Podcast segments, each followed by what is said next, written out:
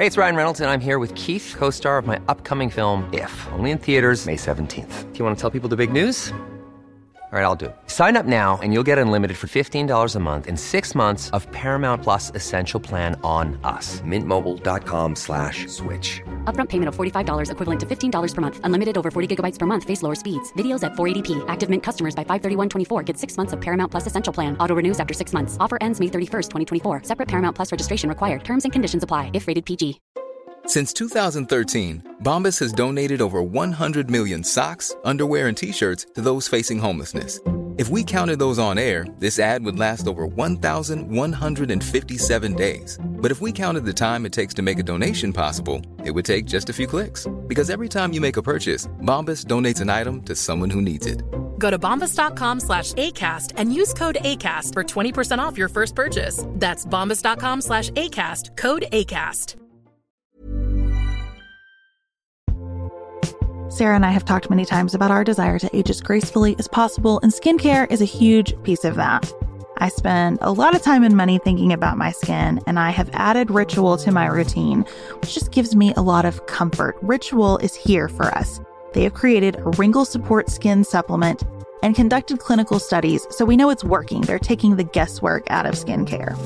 Ritual Hyacera is one of several Ritual products that I love. I take the daily multivitamin, I take a probiotic, and Hyacera is that once daily skincare supplement that is clinically proven to reduce wrinkles and fine lines and increase skin smoothness in 90 days. I recently met a friend for the first time in person as opposed to online. And we were discussing the fact that I am 43, and she said, I cannot believe how young you look. And I thought, thank you, Ritual, for that. Start Hyacera to help minimize wrinkles without compromising on clean science. Hyacera from Ritual is a clinically proven skin supplement you can actually trust. Get 25% off your first month for a limited time at ritual.com slash pantsuit. Start Ritual or add Hyacera to your subscription today. That's ritual.com slash pantsuit for 25% off.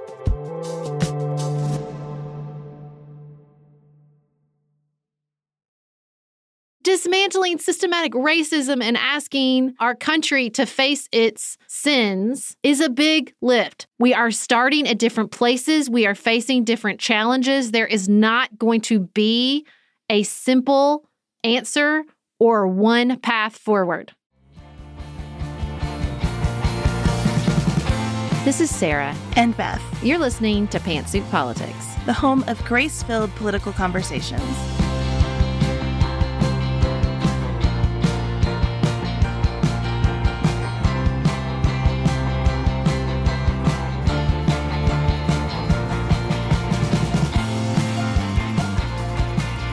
Hello, everyone. Thank you for joining us for this episode of Pantsuit Politics. I'm glad that Sarah and I are back together. There is plenty to discuss today. As we get into it, we're going to go through some of the headlines over the past few days. We're going to spend our main segment really focused in on some of the questions and reactions we're seeing from listeners to the episodes of last week, especially the conversation about how white people respond when we're having a national dialogue about systemic racism. And we'll end, as we always do, with what's on our minds outside of politics. I feel really bad for taking this little road trip with my family and not alerting all of you guys. Because in a year like 2020, leaving you to guess while I was not on Friday show or on the news brief was probably not the best. And I apologize, but I am safe. Uh, we had a nice little trip with, if you follow us on Instagram, a couple of bumps in the road.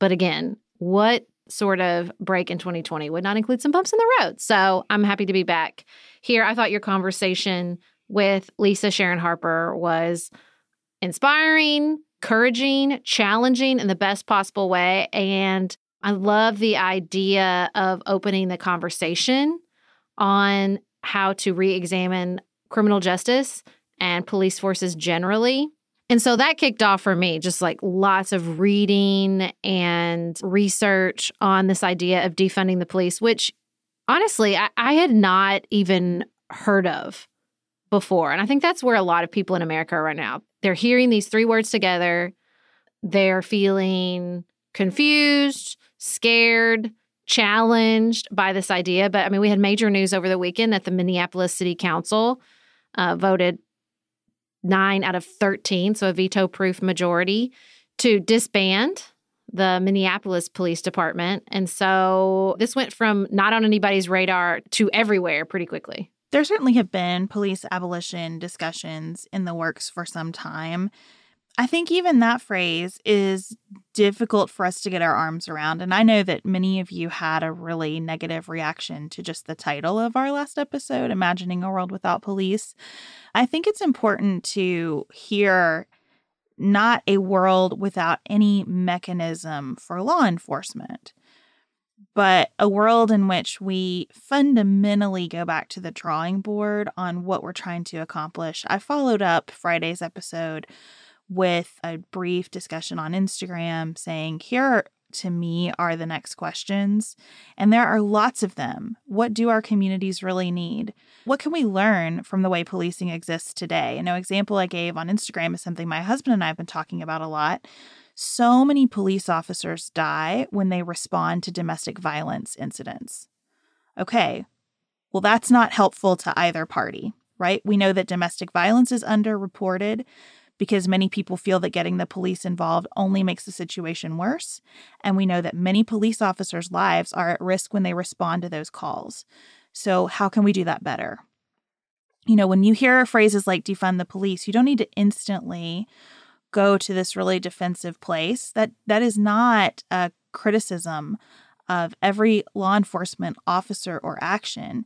It is just a recognition, I think, that this entire system has some pretty negative outcomes for everybody, including people who wear the uniform. How can we do better?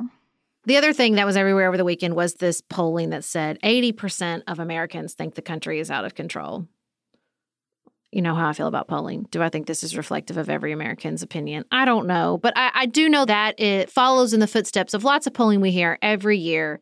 So many Americans don't think the country is on the right track so many Americans don't have trust in our institutions and think that they are fundamentally flawed. You're even seeing dramatic shifts in polling among white Americans about whether they think there's racism in law enforcement. Just everybody, I think, is having this sort of aha moment.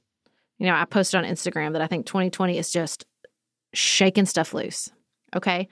So none of us are really happy with where we're at. So ask yourself why the idea of fundamentally rethinking one of these institutions is so challenging. If we don't like where we're at, then why not try to go somewhere different? And I know that is hard. You know, even my mother and my grandmother, who are both interested in rethinking things. I said defund the police, and they're like, oh, that's ridiculous. I'm like, is it? Is it ridiculous? I don't think many Americans would have a problem with the idea that our law enforcement spend a majority of their time dealing with mental illness and drug addiction. Do you think force incarceration law enforcement generally is the best way to deal with those two things. And they were like, well, no. And I'm like, okay. And we've been defunding education. My mother and my grandmother are both educators for years.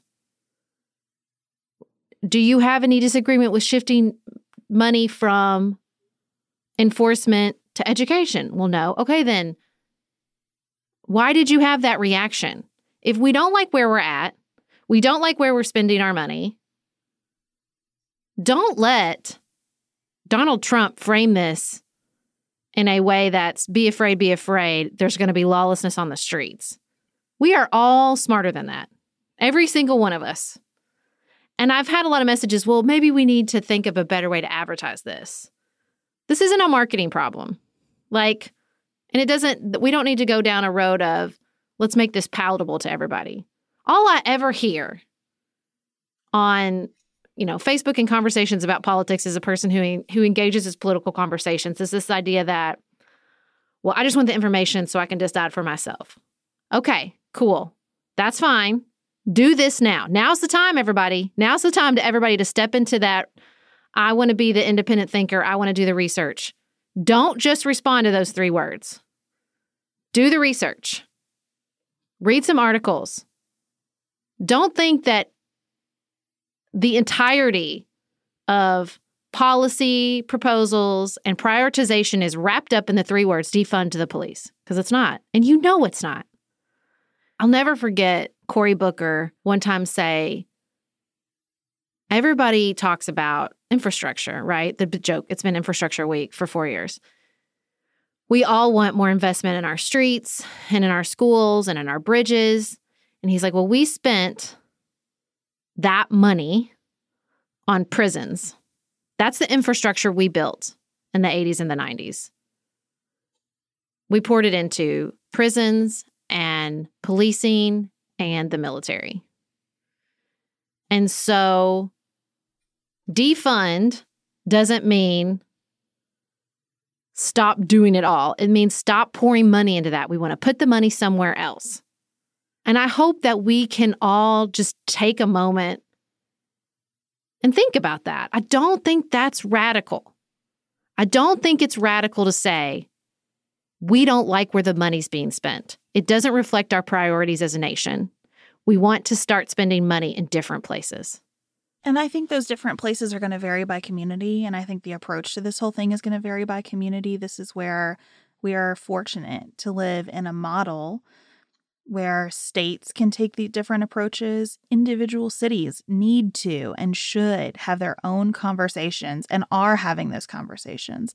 And we're going to learn a lot from each other. And that's important. And we're going to do things that do not work. And we're going to do some things that are effective on the whole, but have some very problematic parts. I've been thinking a lot about the jobs report and how much lower the unemployment number was than expected. And there are modeling issues around that, to be sure. But also, we took really dramatic action, and it seems to have had a positive effect. As problematic as aspects of the Paycheck Protection Program are and were and will continue to be, the net effect seems to be that more people are employed than we thought could be at this point. And that's a big deal. So we tried something, we got a lot of it wrong, it was super clumsy, and still we did some good. And that's how these kinds of efforts are going to go too. Different cities are going to try things, they're going to get a lot of it wrong. And still, on the whole, hopefully they're going to do some good. We have to have the patience to allow that to work. And we have to have the sense overall that we're trying to serve a higher purpose. I am sort of obsessed right now with John Craigie's music. And when I use the word obsessed, I mean more like his mom must be so proud, then he's so dreamy. He really makes me aware of my age.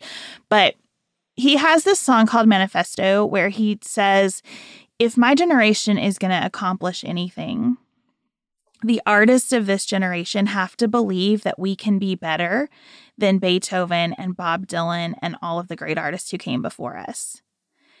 And maybe that sounds arrogant, but that's the only way that you can make progress is if you look at the past and say, I believe that we have the potential to collectively exceed this. And it just touches me so much.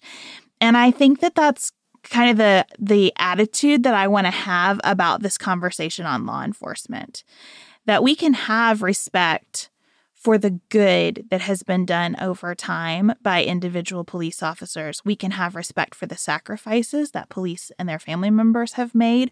We can have respect for how far law enforcement has come, and it has. A lot of good work has been underway on community policing and a bunch of other reforms. And we can also have the the courage to think, but maybe we could do even better.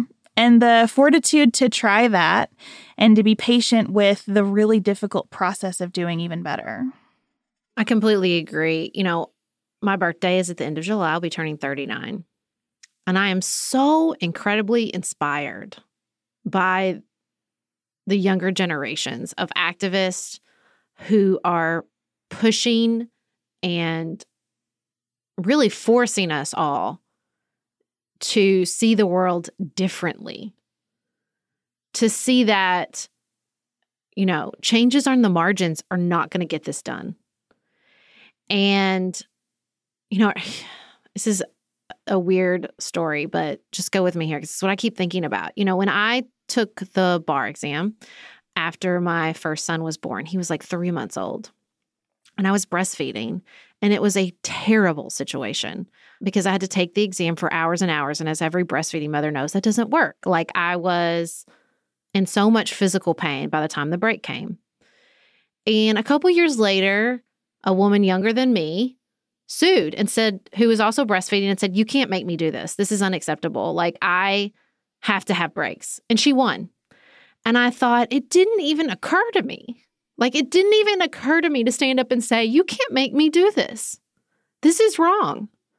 And that's a silly, privileged example, but it just, it's that moment where someone younger, often someone younger, but not always, but someone with a bigger vision says, You know, you're chopping away at this tree and we have to plant a different forest.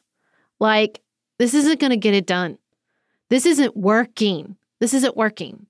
We have to do something else. And I think about how many conversations we've had on this podcast about trust in institutions and how to build trust. And how often I don't think, well, we need a new institution. We need a new institution. And that's what this call is. The call is the system that we've built has not worked.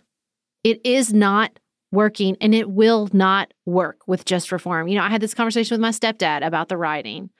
I said, You saw, you lived through 1968, rolling in as the country of law and order, pres- law and order, you know, law and order, law and order. Like, did it work? We're back in the same spot.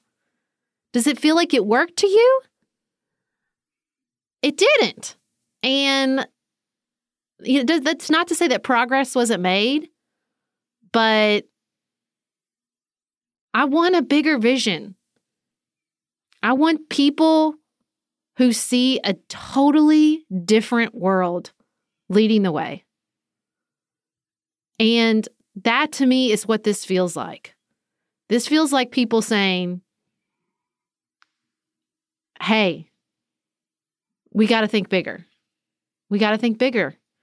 And if hundreds of thousands of Americans and hundreds of thousands of people across the globe can't lead us all to the realization that something very big is happening here, then we're not paying attention. We're going to talk more about re- responding to this call in a minute. But before we do, um, speaking of hundreds of thousands of people, there is a discussion happening, especially from conservative media, about the hypocrisy of public health experts as they're framing it. That public health experts have told us we should not congregate in groups. Yet you see um, support for these protests from public health experts. And I think that this is a difficult thing to talk about wisely because, on the one hand, I am concerned that we are all sort of like, well, we're done with COVID 19 now. Things are opening back up, back to life.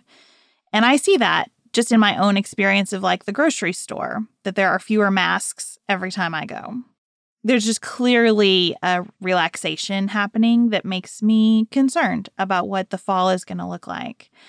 And at the same time, I think it's true that if you look at the numbers in terms of what a public health crisis consists of, racism is a huge part of that. Now, do I think that these protests are going to cure racism? No. I do not think that that goal is even available to us within one or two, maybe three generations.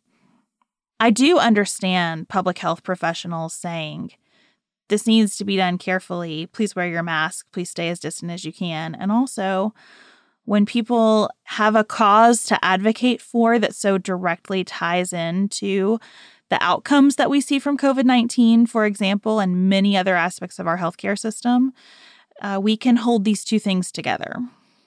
That's how I'm viewing it, Sarah. I'm curious what your thoughts are. Um, I thought it was very grace filled that you described this as a discussion, uh, for one thing, because it felt like a smug gotcha to me. But look, we're all adults here, okay? And I trust health professionals to make their own choices about whether they want to come to the street to protest and to give the best advice available, and then for Americans to make their choices. And that includes, you know, months ago when states were opening before it seemed wise, right? People made their choices about their elected officials. People made choices about whether to follow those elected officials or not. Because I think the most important takeaway about public health and public health advice is that it cannot be punitive. You know, we talked about very early here a report from the American Enterprise Institute about how to reopen, and they emphasize over and over and over again like it cannot be punitive. You have to you have to empower and inspire people to follow the directions the best they can and then you have to let them make their own choices. And, you know, that's where we're at, right? I think everybody I think what's happening honestly at this point is I can't tell you if this is if this is good or bad, but everybody is like so far in. We're months and months into living with a global pandemic. The terminology, the science is not all new. That does not mean that every individual American is an expert or a virologist. Of course not. But, you know, it's not that disjointed, oh my gosh, I don't even know what this means, sort of overwhelming of information and fear of the unknown that we felt so profoundly, I think, in March. I think some of that is dangerous because people feel like I know enough and I don't need a mask or whatever. But for better or for worse, I think we're in the spot where people feel like they have at least a handle on the virus and what the virus causes. Some of us better than others. Um, and I think that's what you're seeing um, with this sort of. I don't know if it's America is over it. It's just America feels like they understand it. And look, I mean, I think that's true. I think for better or for worse, we do have a better understanding of um, the virus and the pandemic and the cost. And that's not 100% across the board perfect because it's a big co- country with lots of people with lots of different um, backgrounds and perspectives but i just think people feel like i've got i've got enough handle on the information to make these calls for myself whether i want to protest whether the the risk of um, covid outweighs the desire to make my voice heard and that's what you're seeing. I think another thing that's really going on here is less about what is allowed in that sense of we're reopening now you are allowed to make more of your personal risk calculus and more about what is celebrated and about the fact that people don't like that they felt guilted or shamed about activities like going to church for a time and now folks are being celebrated for going to protest. We are so bad in 2020. And I think for a few years we've been pretty bad at this, at delineating between what you have a right to do versus what you have a right to do without any kind of consequence or any sort of sense of how other people view what you've done. And that's what I think this conversation comes down to that people just don't like that what they wanted to do got side eye and what other people choose to do is being celebrated. No, I think you're right. I think this is this is the undercurrent of so much. This is under this is the undercurrent of the Obama presidency. This is the undercurrent of the 2016 election. This is the something I used to feel proud about. Now the culture wants me to feel ashamed about. You see that in so many areas. I think you're exactly right. Well, the media is having a big debate right now, and we wanted to chime in to some extent on that debate. And I think it's related. So in, you probably have heard the New York Times made a very controversial decision to publish an editorial from Senator Tom Cotton in which he advocated use of the military to disperse the protest. And they titled it Send in the Troops. The outrage from the newsroom was immediate. You had a lot of New York Times reporters tweeting that publishing this editorial endangered Black colleagues at the Times. You had a long defense of the decision. Then you had oops, that didn't meet our editorial standards. And then uh, controversy over the fact that the Times came up with that headline. I mean, it's just, it's been a lot. Tom Cotton is fundraising off of his um, shakeup of the media. Sarah, I don't know. I'm so, we haven't talked about this at all. What really struck me about the entire fiasco here was that it is a good reminder that so much media is concentrated in so few geographies in the United States. And I think this whole discussion um, is a point in favor of greater diversity, uh, geographic diversity in that sort of power of media, because it really is just too much for the New York Times, the Washington Post, and the Wall Street Journal to be the arbiters of what opinion writing in major newspapers should look like. I feel like this would have played out differently if there were a major Midwestern or major, even Western media source having a discussion about this instead of it being so New York bubble centric. One of the most fascinating parts of this to me, and that speaks to exactly the geographic uh, centrality that you just talked about, is all of you out there with hyper conservative relatives who bash on the mass media and particularly the New York Times, just refuse to even don't send them a link from the New York Times. Forget it. Get out of here with that. If you told them, "Oh, by the way, did you know that this week, this weekend liberal slash progressive Twitter turned on the New York Times so hard, not for the first time. Like they were mad about another headline about Trump a few days earlier. This is not the first sort of controversy from the New York Times opinion page. Like, you know, I think they'd be shocked. I think they think that the New York Times is just lockstep in line with liberal activists and liberal elites. And it just goes to show you that that is not true.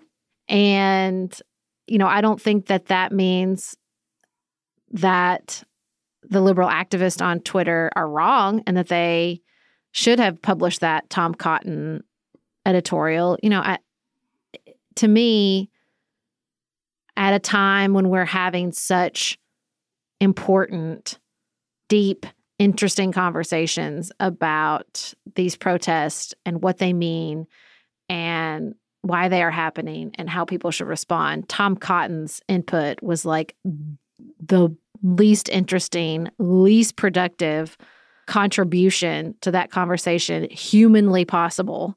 Not that I don't think that there are interesting um, conservative perspectives to be had about this conversation, but like that was not one of them. And also at the same time, like I don't know if the way the New York Times responded was productive either. In in part because you like it said it was this sort of disjointed let us defend ourselves now this dude's resigning. I think it's just reflective as like several other sort of media controversies over the weekend of that this is another institution that is 2020 is shaking stuff loose from, you know, like it this is not the first controversy that speaks to these themes. It won't be the last.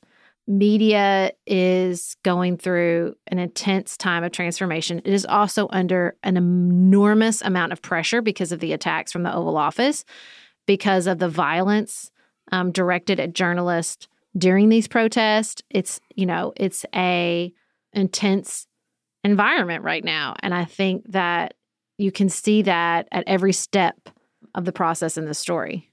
Yeah, I don't think there is a right answer to should they have run this editorial or not. I agree with you that it is about the least interesting contribution that conservative world could make to the discussion. And also, he's a sitting United States senator who is not quiet about his aspiration to be the president one day. Rest assured that if Donald Trump loses dramatically, we will see Tom Cotton attempt to refashion himself. And I think it's good to have artifacts that hold people accountable to who they really are, who they chose to be in different times as we understand their leadership. I am never going to be mad at a newspaper for printing something because I think newspapers are there to print things, even when I find them reprehensible. I, I would rather know than not know how people feel when they're in positions of power like Tom Cotton. So I think this was more about the Times' internal process and how they communicate with one another internally. And I think there's something healthy about that being shaken up. A lot of institutions need to have the conversation that seems to be unfolding at the New York Times right now. And also, I think it's too much for the New York Times to hold that for the entire press or for all those other institutions that need to be having that discussion right now. Well, speaking of Donald Trump losing in a dramatic fashion, former Secretary of State Colin Powell came out and said he is endorsing Joe Biden for president. What did you think about all that this weekend, Beth? And Mitt Romney. We also have Mitt Romney marching in the Black Lives Matter march, too. Well, Mitt Romney made the most impact for me because he is someone who is currently in office. He's an elected official in office. He has been accused for his entire career of being a flip flopper, and I really appreciate that he seems to be comfortable with just saying, you know, um, you can call me that, but I'm going to stand on the courage of my convictions. It meant a lot to me that he said with his feet and with his words and his Twitter account that Black Lives Matter. To have someone in Republican leadership saying that, I think is important. I don't think it's everything. I don't think it's enough. I don't care if you vote for Mitt Romney again or not, if you live in Utah, but it matters a lot to me that he did that. It matters to me that Colin Powell spoke out. I think that it's important for all of the kind of Republicans who believed, I thought, something close to what I believe about federalism and the power of local government. I would like them to say, we see nothing of ourselves in this president and at this moment in history, we might not agree with him on everything, but we think Joe Biden is the right person. I, th- I think that's important.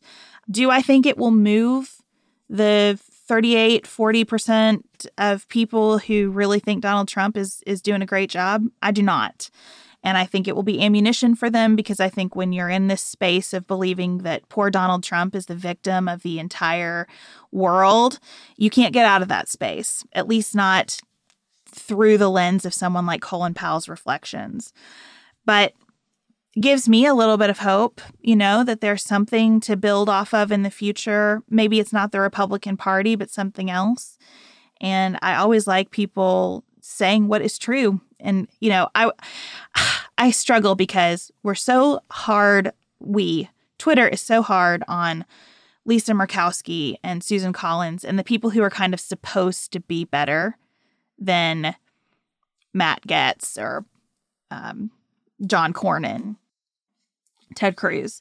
And so I don't want to beat up on her because I have so much respect for her, but I was really sad to read the comments from Senator Murkowski after General Mattis's opinion piece came out, where she said this is necessary and it's true and it's overdue. And perhaps we're reaching a point where we need to say so. Like that we we reached that point a while back, Senator, and you know that. and, and your previous comments tell us that you know that. And I really want her to just say, you know what? I've served in the Senate a long time. If I lose my seat in Alaska for telling the truth, then I do. I just I need more of that from people. I need that from Democrats and Republicans. More people just willing to say what Andy Beshear has said here in Kentucky. If I lose for doing what I think is right, then I do. To me, this 2020 conversation, who are you going to vote for? What I really appreciate about Colin Powell is not just that he said, I'm going to vote for Joe Biden, but he was like, let's not mince word. He lies. Like, he's a liar. Like, it's just the really straightforward, let's face this. Like, I just, but, you know, the idea that we're having any kind of reporting on the campaign strategy of Donald Trump to me is a little surreal at this point, and the polling even feels a little surreal.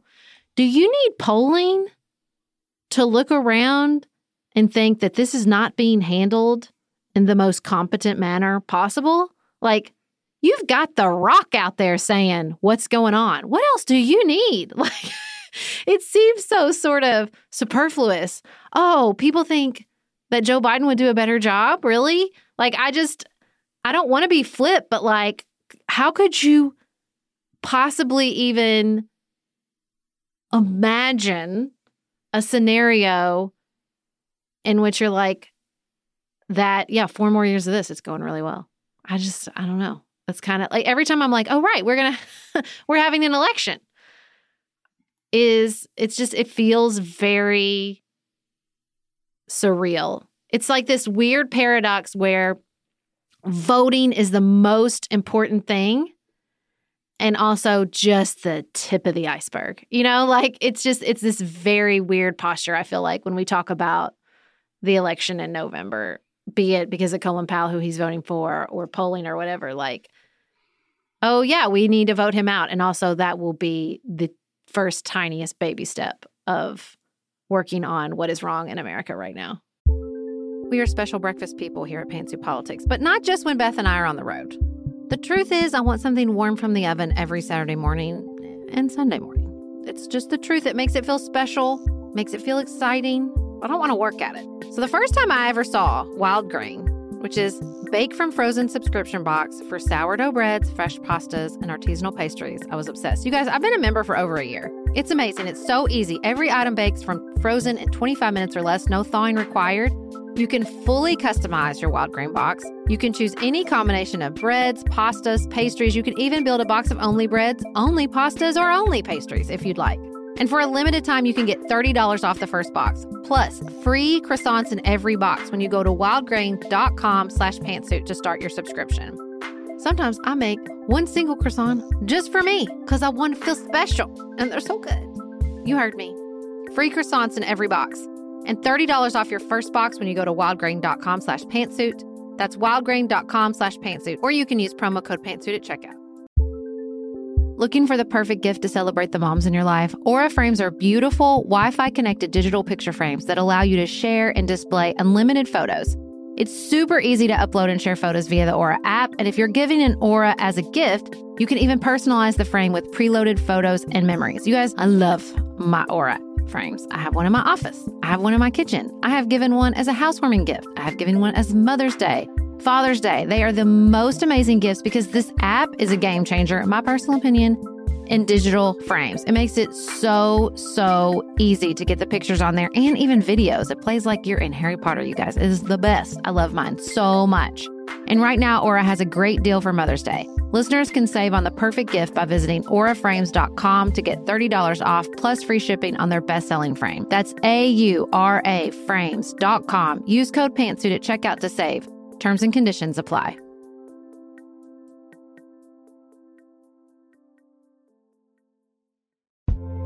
This show is sponsored by BetterHelp. Can I get something off my chest? Every day I feel a little pang of sadness because I think about Griffin going away to college. Y'all, he's a freshman in high school. This is not healthy or normal. This is why I have it on my list of things to talk to my therapist about. We all carry around these things, big and small. When we keep them bottled up, it can start to affect us. Therapy is a safe space to get these things off your chest and to figure out how to work through whatever's weighing you down. If you're thinking about starting therapy, give BetterHelp a try. It's entirely online, designed to be convenient, flexible, and suited to your schedule. Just fill out a brief questionnaire to get matched with a licensed therapist and switch therapist anytime for no additional charge. You gotta get it off your chest. And you can get it off your chest with BetterHelp. Visit betterhelp.com slash pantsuit today to get 10% off your first month. That's betterhelp, H-E-L-P dot com slash pantsuit.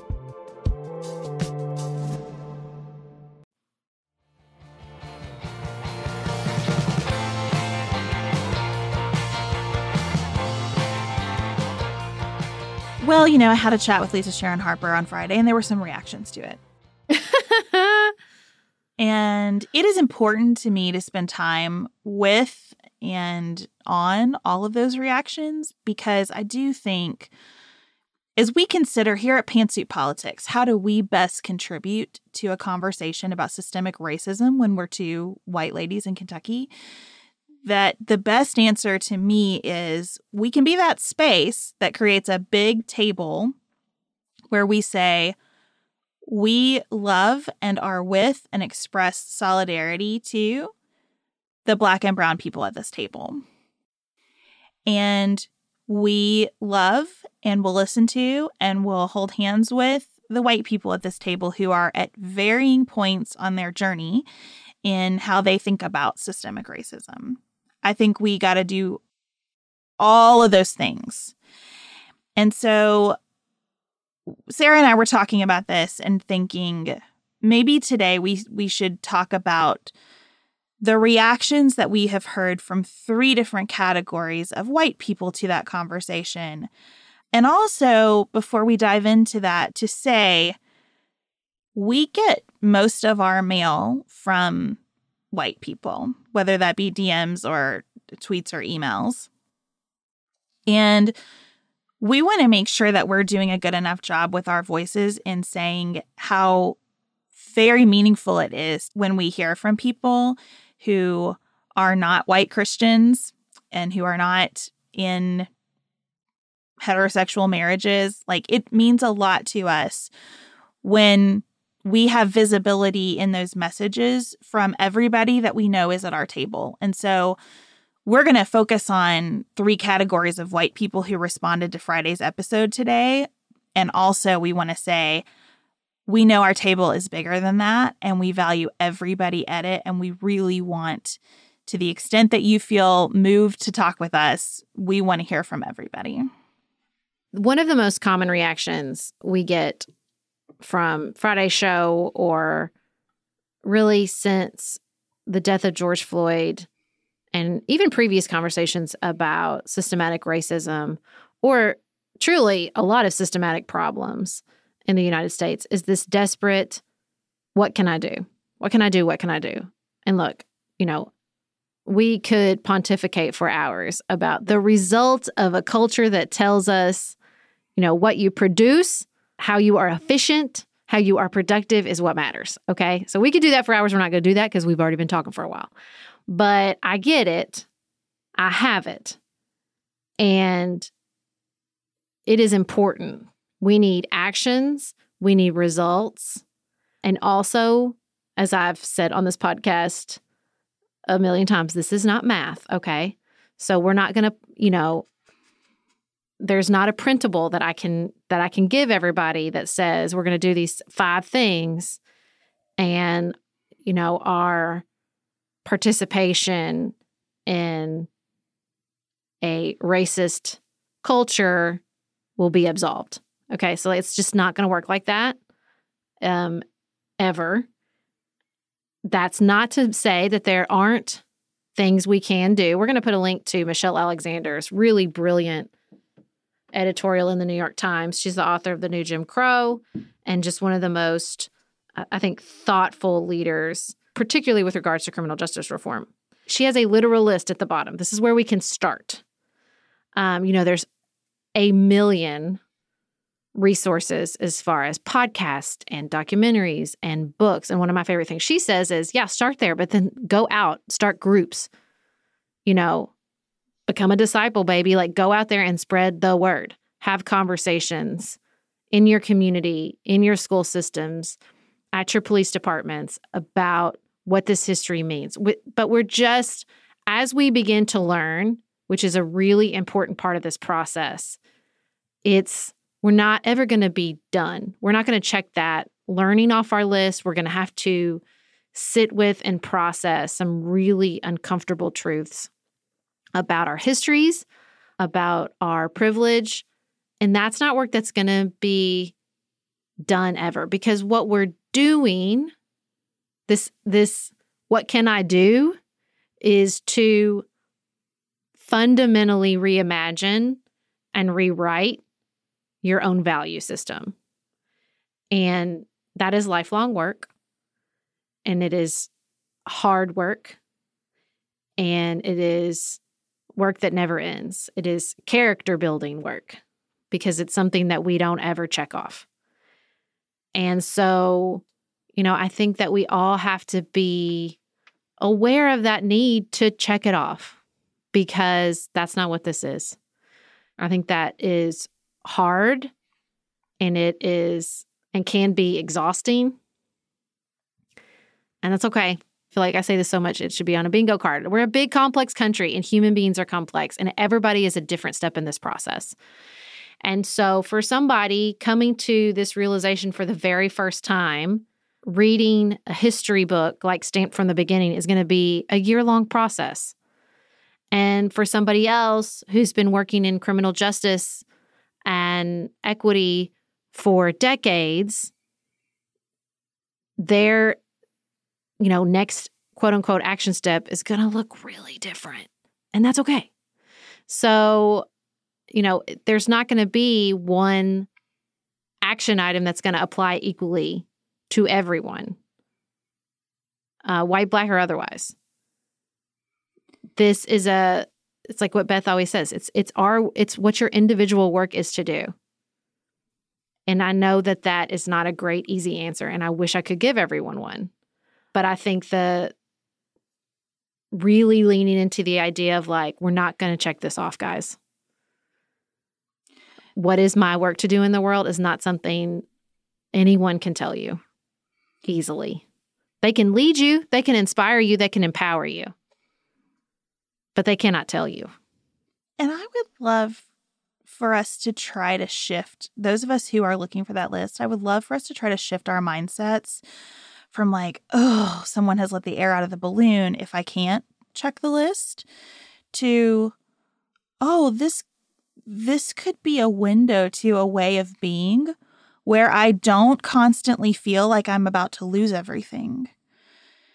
I was thinking about this is kind of like your story about the bar exam, Sarah, because I had a thought about being a young lawyer in connection with this. I was thinking about how when I first started working as a lawyer, I felt constantly like I was one assignment away from being fired, or one mistake away from being sued by a client, or one weird interaction away from never getting good assignments again in the firm. Like there was just always this sense of I've worked really, really hard for everything, but I could lose it all. And so I've got to figure out a way to be smart, but not intimidating and insightful, but still knowing my place. And just this careful calibration of everything that I do. And so on a cellular level, I understand that sense of just tell me how to get it right, everybody, because I've been trying my whole life to just get it right for everybody. And if I can, uh, gosh, Sarah, your enthusiasm is rubbing off on me because I'm going to quote John Craigie again for a second time in one episode. But he has another song where he says, You're doing it wrong, dissecting the bird, trying to find the song. And I think that is so beautiful. And that's it. That's this whole thing. We're doing it wrong because we are bringing this sense of scarcity that has been our reality because it is part of the same system that has resulted in all of this inequality and, and injustice. And so there is freedom in letting all of that go. We just don't know what that means yet. And that is okay. The beautiful thing is, you don't have to decide in your suburban living room what defund the police needs to mean. You don't have to do that by yourself.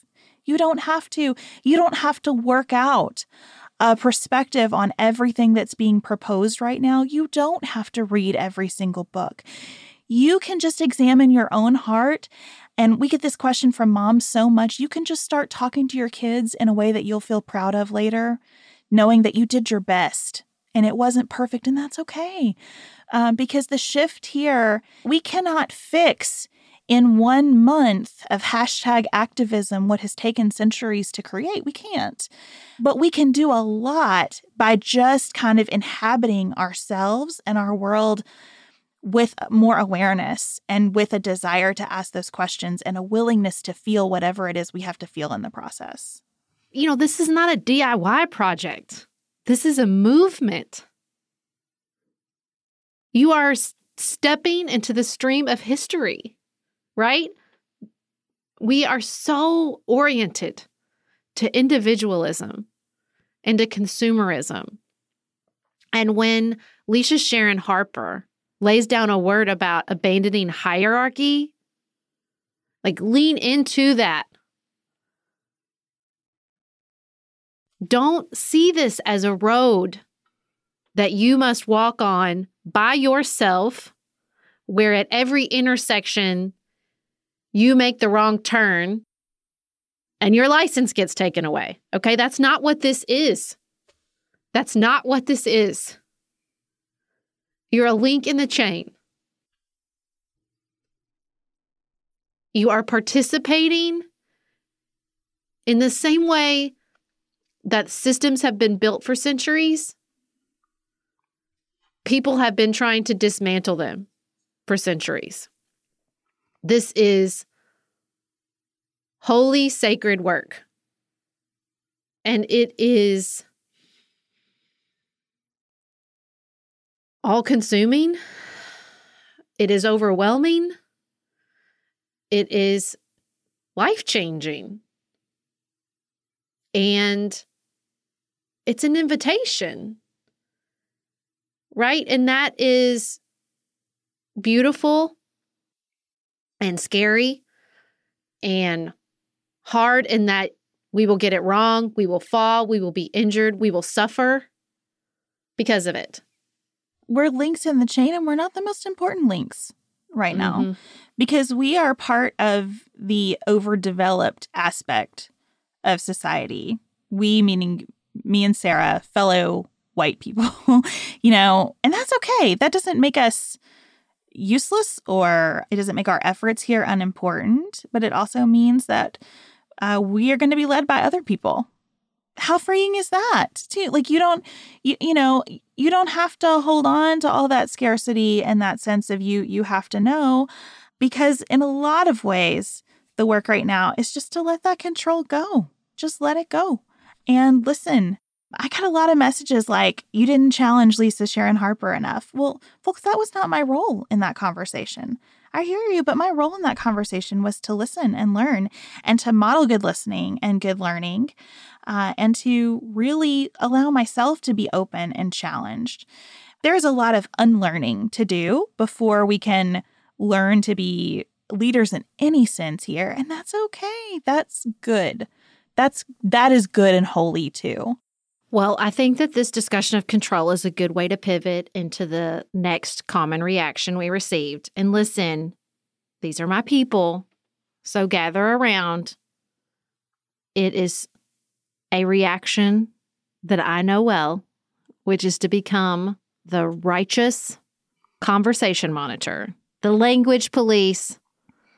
And listen, I, I, I say this with such love because I have done this. I have done this to my parents. I have done this to my friends. I've probably done it to Beth on this podcast. It is largely, I think, based on personality, but it can be very soothing if you're a certain personality type and you see um, injustice or bad policy, wrong attitudes, and you feel better because you show up and shut it down. And I get it. I get it. I get it. I know. I just, I cannot say enough that I have done this and will do it again. It, I will do it again in my life. My personality is so strong. You know, one of the healing attitudes for Enneagram One is other people can learn on their own. Every time I say it, I want to throw up a little bit in my mouth. Well, how would they learn if I don't teach them? How could they possibly learn the lesson without me showing up and saying, um, Excuse me, no, you have not read this book. You have not read this article. You are using this word wrong. You didn't push hard enough. You're leaning on your own privilege. I'm like, I get it. It's just, and it, the truth is, like, you might not even be wrong, but you can be right and also not helpful because shame is not motivating. And especially, I think human beings are finely tuned to instruction that comes from a place of uh, self righteousness. And not that there's there's not a role for self righteous. You know, everybody knows Jesus flipping the table is my favorite Jesus, but it's a reaction that we all need to. Those of us who who lean that direction need to really self examine carefully and be careful with. That's I guess that's I'm trying to be as empathetic as possible because if I don't, I will I will I can tip right over into to my self-righteous correction of the self-righteous correction. See this tunnel we've fallen down to? Well, here's a version of this that I strongly relate to. I relate to this from a sense of responsibility. well, I know better. So there's the know better, do better idea out there, which is a, a great and important one. I can kind of go into, well, I know better. And so I have all the responsibility in the world to help everyone else know better and do better. Mm-hmm, and I should be doing mm-hmm. and doing and doing and doing and doing better. Not just one do better, but like infinite do betters uh, because I because now I know. And it's the more you knows. It's all those the more you know PSAs that we have to blame for this. Do, right. Do, do, and what I have learned through lots of years and dollars in therapy is that it's a special kind of arrogance for me to believe that I'm responsible for everybody else. And it does cross a line into not constructive, especially when you take that kind of responsibility outside of the people who really are your people, your community, your sphere of influence, people you actually have relationships with. We can have transformative conversations with people that we have relationships with when we say, Hey, I want to share this with you. Here's something that I've learned. Or here's something that I would love for us to talk more about. There's really good work to be done there. When you take that to random internet account, random commenter on another in, in, internet account, like you have gone beyond that sacred space of good work into something that I think is not healthy for you or helpful to anybody else. And look, I get that this is, it seems impossible, right? We're saying you can't do, you can't just check off a list. But if you start going out there and really working hard on people, then you'll be self righteous, and that's not good enough either. It, it, listen, I get it. I get it.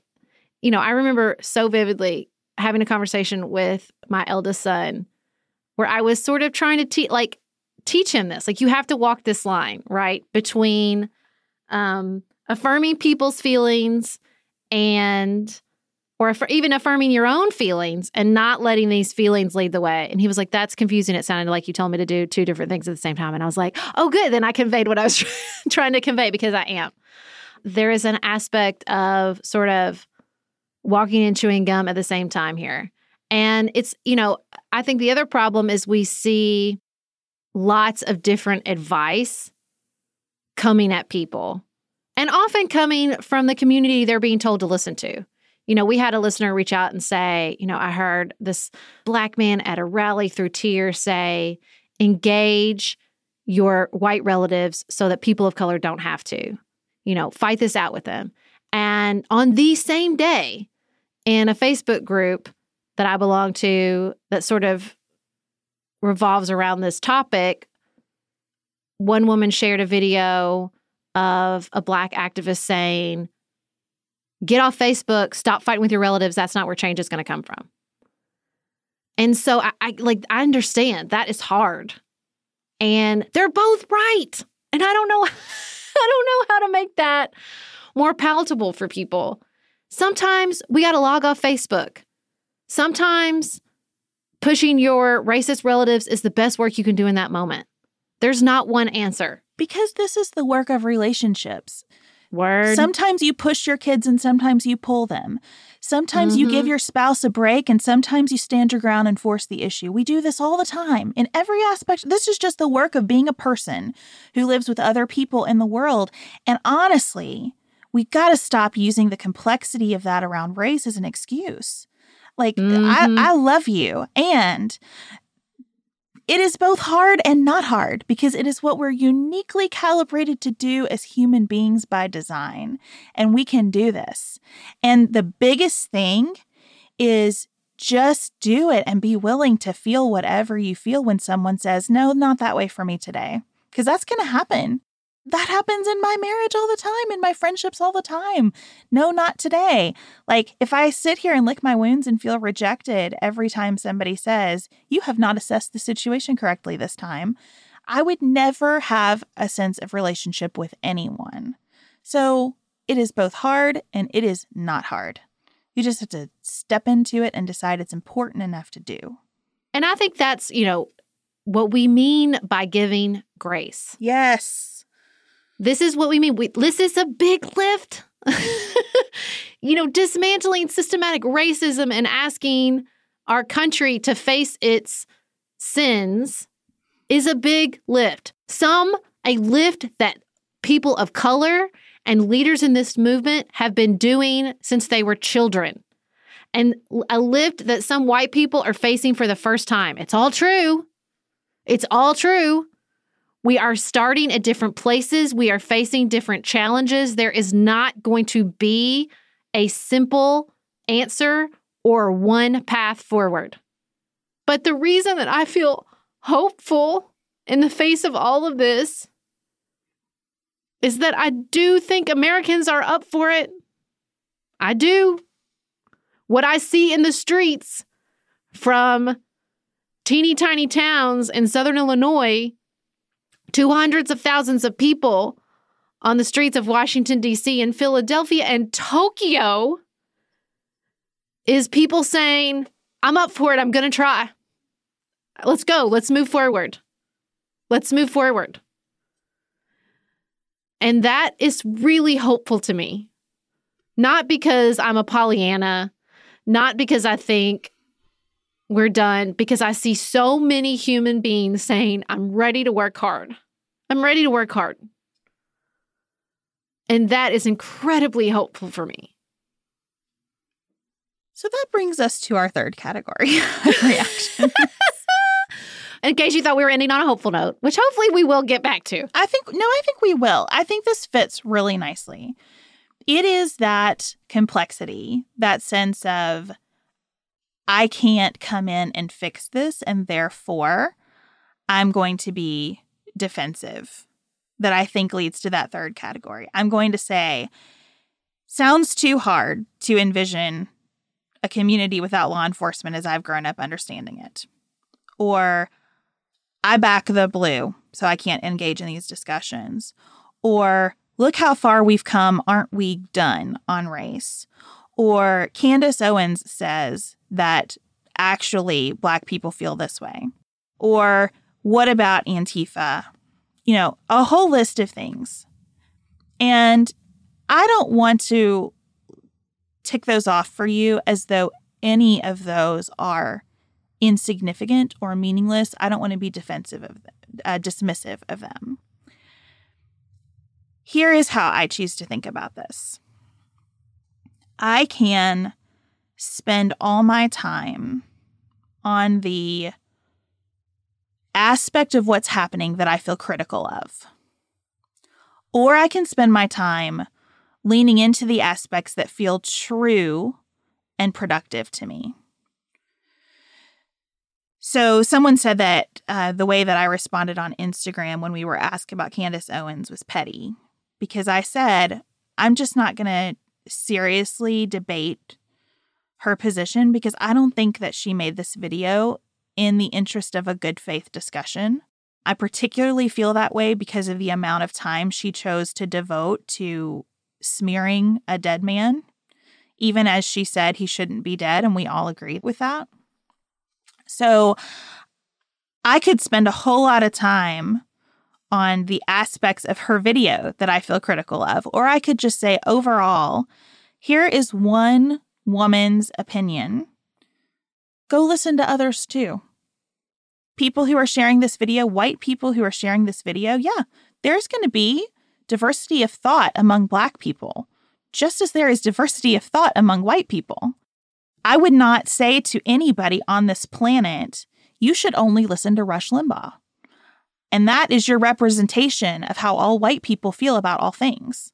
That's ridiculous. And so I think the work with your family and friends who share videos like that is not to point by point refute them. It's the same thing we talked about when we talked about pandemic. What is underneath this? What is it that makes this particular piece of media compelling to you? And that's how I feel about the less supportive comments we received about last week's episodes. Look, what is really going on here? What is it that makes you so uncomfortable? What are you pushing back against? No one is asking you to embrace a long list of policy proposals exactly as random protester in the street would outline them. You, there is still room for disagreement about how to move forward here. More than that, this is like the dumbest conversation to have in terms of the parties. When what we could be talking about is what does this community need? There are going to be a multitude of approaches, and there should be, community by community. Yay. If you are in that defensive space, then what I would urge you to do is not try to figure this out on a national level, just as we've urged people in other spaces not to try to figure this out on a national level, but to dig into your local community and ask what could be done better here? What could be done differently here? What are the problems here that we could name? And how does race play into the way that we identify those problems, talk about them, and solve for them? There are ways to be in this conversation that just don't require you to think about the president, and that would be really healthy for a second, too. Yeah, to me, not to lean on the heaviest of cliches, but it's just, it's missing the forest for the trees. Like, this digging, digging, digging. But what about this girl? Or dig, dig, dig, dig, dig. What about these particular protests? Are is this Antifa? Or what about this very singular cop and policy? Like it's just it feels it feels so striving. Like it just feels like there there's such a a trying, a really deliberate effort to ignore the sea of humanity filling the streets in every state of this country and countries across the globe. Like it just feels like so, so effortful to miss the crying out of all of these people. Look at all of these people. What type of mental gymnastics do you have to do to turn away from the thousands of voices rising up to tune in to the voice of Candace Owens? I don't understand. I'm a person who likes patterns. I like trends. I like looking and seeing what is the big picture. And the big picture is not hard to miss. You have to deliberately turn away to not see what is happening in America right now. And I get that Candace Owens is an enticing voice on a certain level. She's good at what she does because she gets paid to do it. But, like, man, don't turn away. Don't turn away.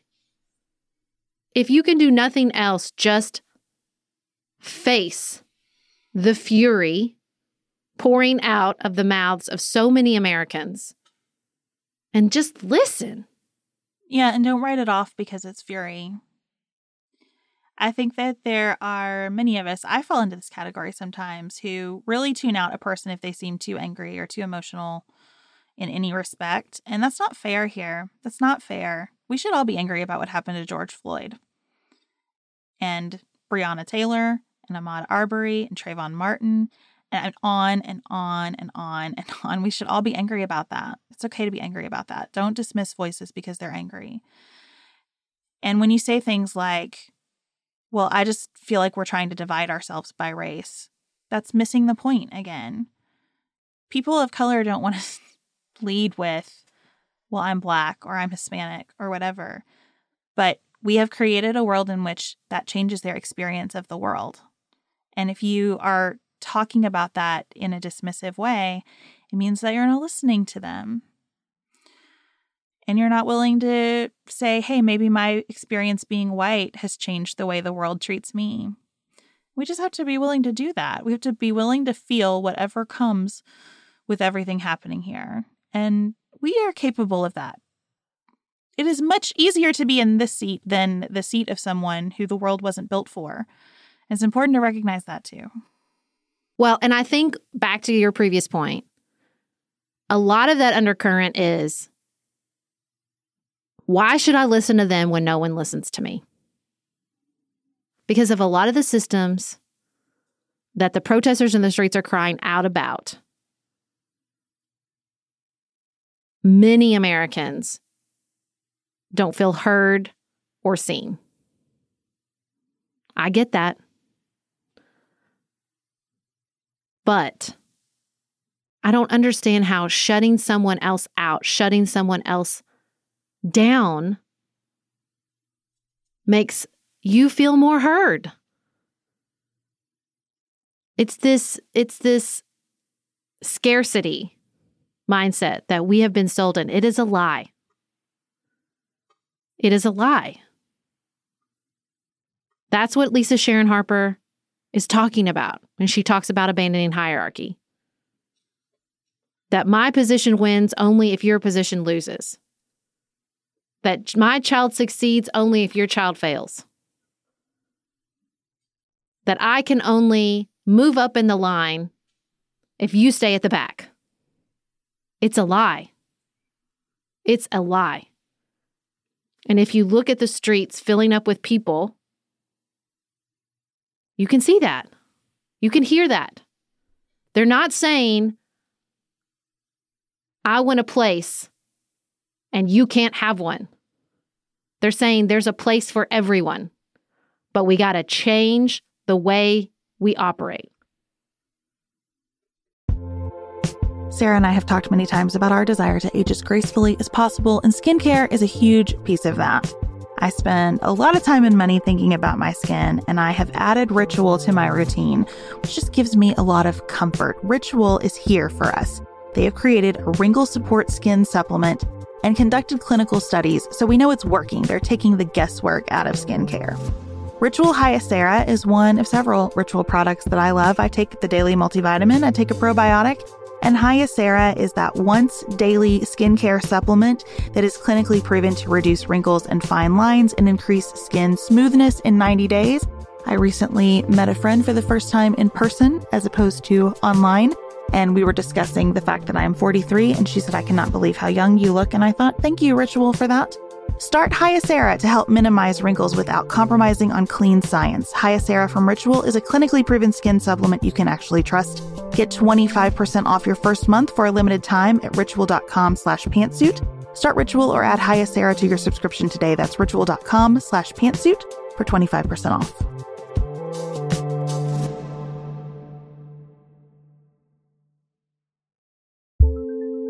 Do you want a bra that's sexy or a bra that's comfortable? Thanks to ThirdLove, you can have both. ThirdLove was started to take all the frustration, ick, and ugh out of bra shopping. That's why they make solutions for every bra problem, aka problems. Their bras make it easy to bring back perkiness you haven't seen since high school, get smoothing you know where, and have straps that actually stay put. Designed at their headquarters in San Francisco and made from premium materials, they put every style through hours of wear testing on real women, including themselves, before it's given the stamp of boob approval. Comfort and support are guaranteed. Plus, whether you're a double A cup or an H cup, their virtual fitting room will help you find your perfect fit fast. And they've even invented half cups. No more feeling stuck between two cup sizes that don't fit right. It's time to get your problems solved. Visit thirdlove.com and get 15% off your order with code podcast15.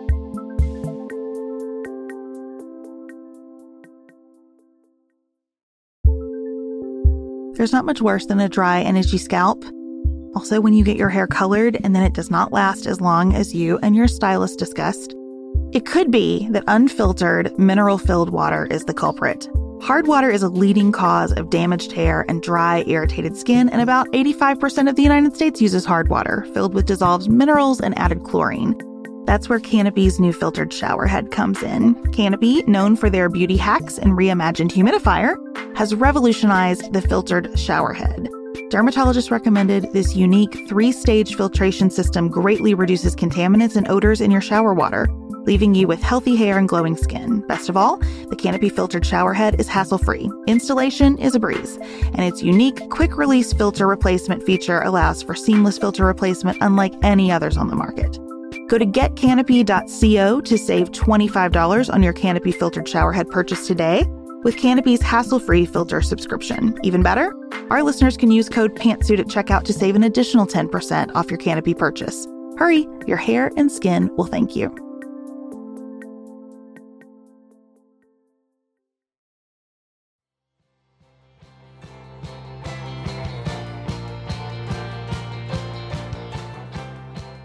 Sarah, what's on your mind outside of politics? Well, we went on a little road trip and there were a few bumps. There was some rain in which the bottom of our tent turned into a waterbed. I have video, it was very exciting.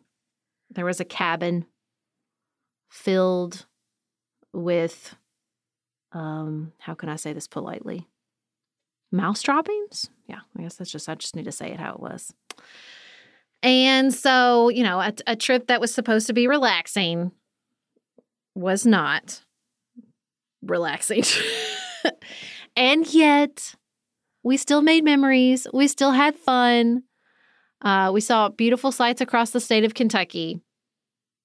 And I guess I'm just, you know, thinking about what it really means to uh, take a break, relax, go on a trip. You know, the whole is it a is it a family trip or is it a vacation? What does that mean in 2020? Do I have any of that? Any real rel- do I have any real relaxation coming for me in the next few months?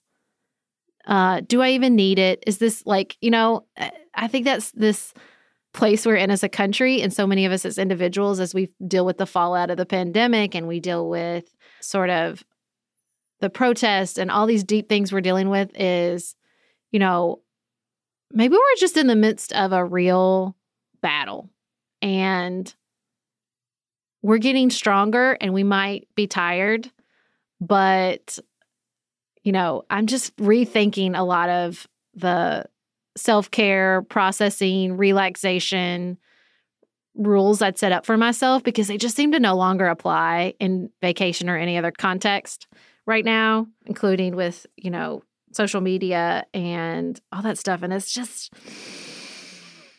it's hard, but I think I'm okay, right? I think I'm doing okay. Even though there's this voice in my head that's like, how could you possibly do it okay? We're dealing with all the stress and anxiety, and you're working all the time, and you're never getting off your phone, and your kids are around all the time, and all these things that I've told myself I have to escape.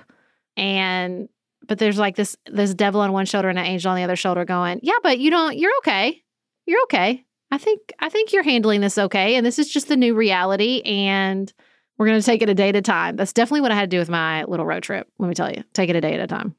I've been relatedly thinking about the forced sabbatical that COVID has created. There was a tweet from Anne Helen Petersen that I thought was really interesting when she said, you know, all the people saying, hey, people are out at these protests because they're bored maybe should rethink that and say people are out of these protests now because capitalism's exhausting and people have energy for this work because they're not exhausted and run ragged the way that we usually are. I'm paraphrasing. I thought that was really good. And there's something important in that, and how I think it's, I think a lot of things are going to shake loose, as you said on Instagram, over the next few months because we've had some time and because there has been sort of a stripping away of some of the activities and um, opportunities that we sort of numb out with. And I think there's something really good about that. I mean, there's a part of me that thinks, even with the reopening of things, uh, I do not have a desire to go back to the pace that we lived at before all of this. And a lot of the things that would have consumed that time just are clearly unnecessary right, have been revealed over a few months of not doing them to be just clearly unnecessary and unhelpful. And so I've been thinking also about how do I restructure my life so that I stop thinking about this as, well, while this is happening, and I more think of just every day as another chance to get up and live my life. Yes. It's like I keep, I want to, it's, I still live in the dang like semester. Like it is so hard to abandon the idea that like I'm getting someplace and then I'll be done and then I can relax. Yeah. Like even though I, I feel like I've done work on that, it's just so hard to let that go. It is. And I think something that's really pushed me on this is re- recognizing that school might not start as it normally would. And so it, it really even more forces me to think, you know, I have to be able to live here in my house and do my work with my family. Like, th- this cannot be just a container of time. And so here are some really beautiful things that can come out of that. My kids are spending more time outside, they are taking on more responsibility around the house. They are coming to understand better that I am a professional and I have work to do, and so does my husband. And that they need to have their own lives and interests, and that we're not their cruise directors. And also for me, that the work will be there too. And so it's a beautiful day. I can sit on the patio at four o'clock and just watch them play or chat with my husband or whatever it is. Like there are so many ways of just being that I have not permitted myself before because I've looked at all time as those containers. I think that's really good what you said about the semester. So I don't know. That's that's kind of what's been on my mind too. Well, and I mean I definitely saw that with my kids over this trip, right? I mean, there were two nights in a row that about eight or nine o'clock, we had to say, okay, everything we thought was going to happen is not. And everybody has to pitch in to get us to the new spot. From like being in a tent during a thunderstorm and then packing everything up in the rain up a hill to our van to, oh, here's a spot. We're going to relax the next three days to be like, nope, we got to get up. We're going to move again. And like they're so resilient. They're so capable of doing that. Like they're so capable of pushing themselves and seeing, like, oh, I pushed myself. I did it. That was scary. We got through it. That was hard. We did it. And just reminding yourself, like, you just, there's only so many times you can say, like, I want my kids to be resilient. I want my kids to have grit. Sometimes you just have to see them get through it, as I think so many of us are right now, to just really bring it home. Like they're up for this, they're up for challenges as children across the world and throughout history have been. I think we're all up for that. We're all realizing, we're all facing, and we're all really coming home to what we're made of. And I think that's really powerful and really intense and I don't know, I guess just the work of being human. Well, as you go about the work of being human, thank you for sharing your time and attention and your thoughts with us. We'll be back here with you on Friday. We'll be on the Nuanced Life tomorrow and on social media and in all the places. And we look forward to continuing the conversation with you. Keep it nuanced, y'all.